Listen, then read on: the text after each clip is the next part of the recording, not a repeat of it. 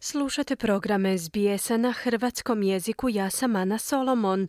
Vrijeme je za vijesti iz Hrvatske. Odjeci politizirane čestite, čestitke s Pantovčaka. Premijer Plenković nije želio komentirati riječi predsjednika Milanovića, no šef diplomacije Grlić Radman poručuje to je ljubomora u kampanji je. Istraživanje javnog mijenja pokazuje da svaki četvrti građanin želi i dalje Plenkovića za premijera, a svaki deseti Ivana Penavu. I Sandru Benčić bi u Banskim dvorima rado vidio svaki deseti hrvatski birač.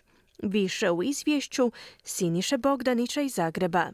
I dan poslije u medijima se analizira božićna čestitka predsjednika Zorana Milanovića u kojoj je komentirao stanje u svijetu, regiji i zemlji. Zauzeo se za Hrvate u Bosni i Hercegovini te je prozvao vladu da ne čini dovoljno za njih. Izvršnu vlast je prozvao i zbog divljanja korupcije, pronevjere javnog novca te za nepravdu i nejednakost pred institucijama i zakonima. Premijer Andrej Plenković nakon mise na Kaptolu koju je predvodio zagrebački nadbiskup Dražen Kutleša nije želio komentirati Milanovića. Kaže zato ima vremena nakon što prođu božićni blagdani, no zato je propovjed vrlo rado komentirao. Zaista potakla sve nas i na promišljanje i na introspekciju o stvarnom značenju Božića u današnjem suvremenom svijetu kada smo nerijetko i površni i sebični i zato su ove njegove riječi itekako vrijedne za sve vjernike, ali i za sve građane da malo promislimo o načinu i smislu života i onoga kako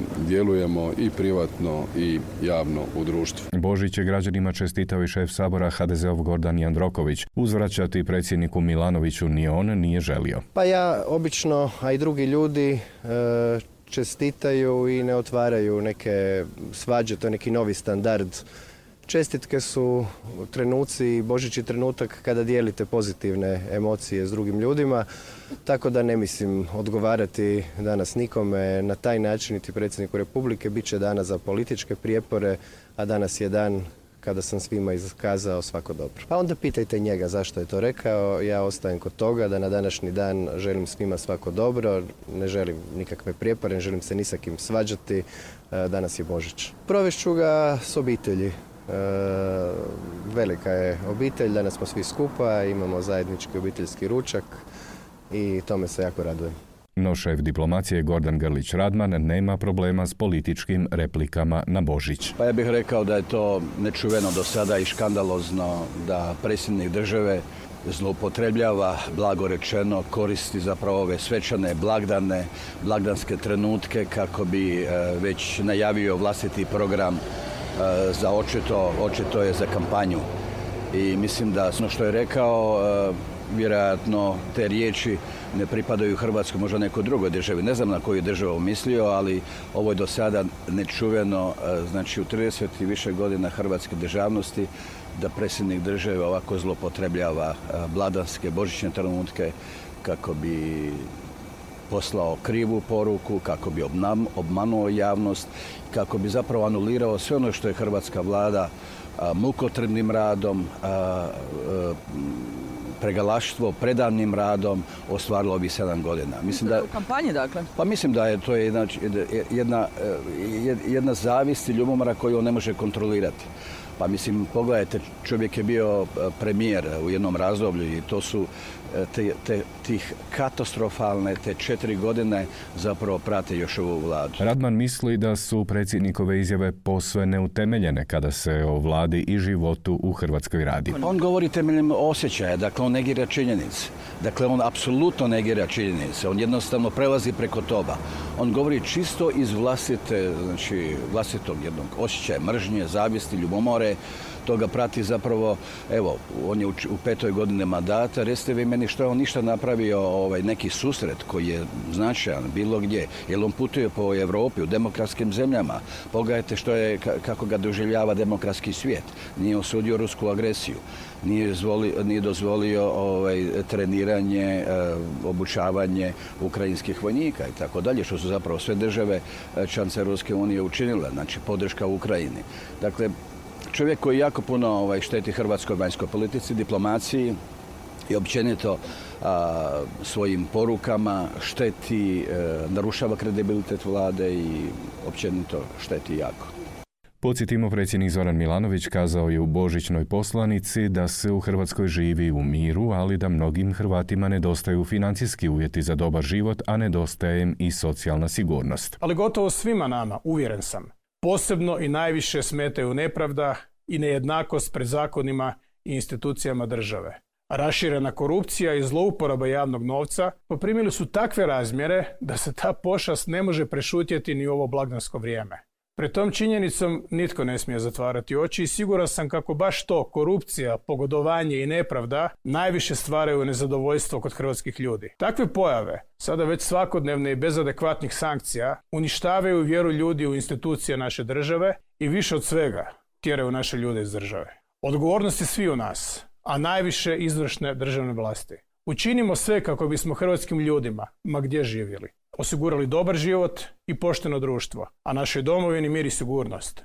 A koga bi ti građani kada bi mogli izravno birati najradije izabrali za premijera ili premijerku? Odgovor je donijelo istraživanje javnog mnijenja koje je provela agencija Ipsos Puls, a za potrebe programa Nove TV.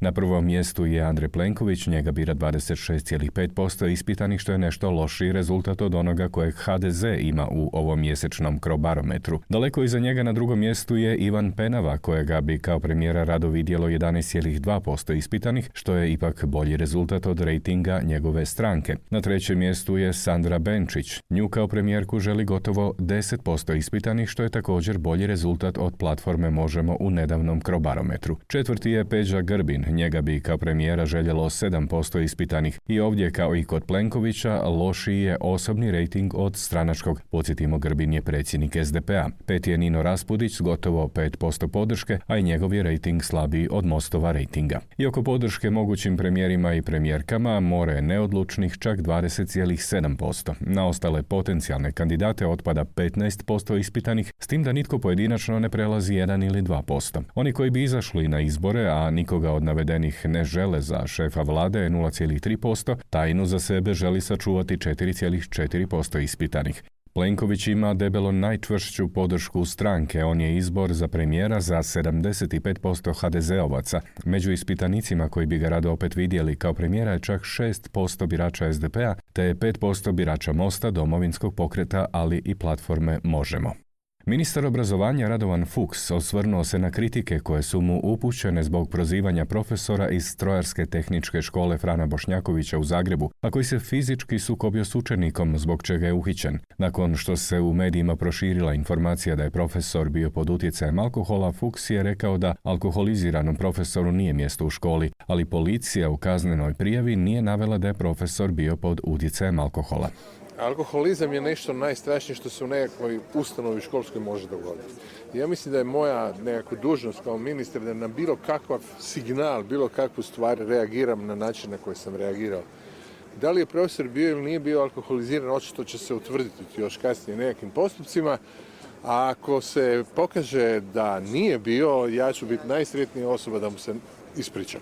Riječ je o slučaju u kojem se javnost jako solidarizirala s profesorom koji je nakon sukoba s učenikom dobio otkaz. Naime, objavljeni su podaci prema kojima je profesor bio u psihički teškom stanju zbog tri uzastopne tragedije u užem obiteljskom krugu, a neki od učenika su posvjedočili da su ga učenici s kojima se sukobio brutalno provocirali i ponižavali na nastavi, vrijeđali su ga i naguravali jedan drugoga na njega. Nakon što je snimka incidenta objavljena na društvenim mrežama i nakon što je slučaj došao do policije, profesor je uhićen, no nakon žalbenog procesa pušten je iz istražnog zatvora, velikim dijelom i zbog pritiska javnosti. Učenici za sada nisu kažnjeni.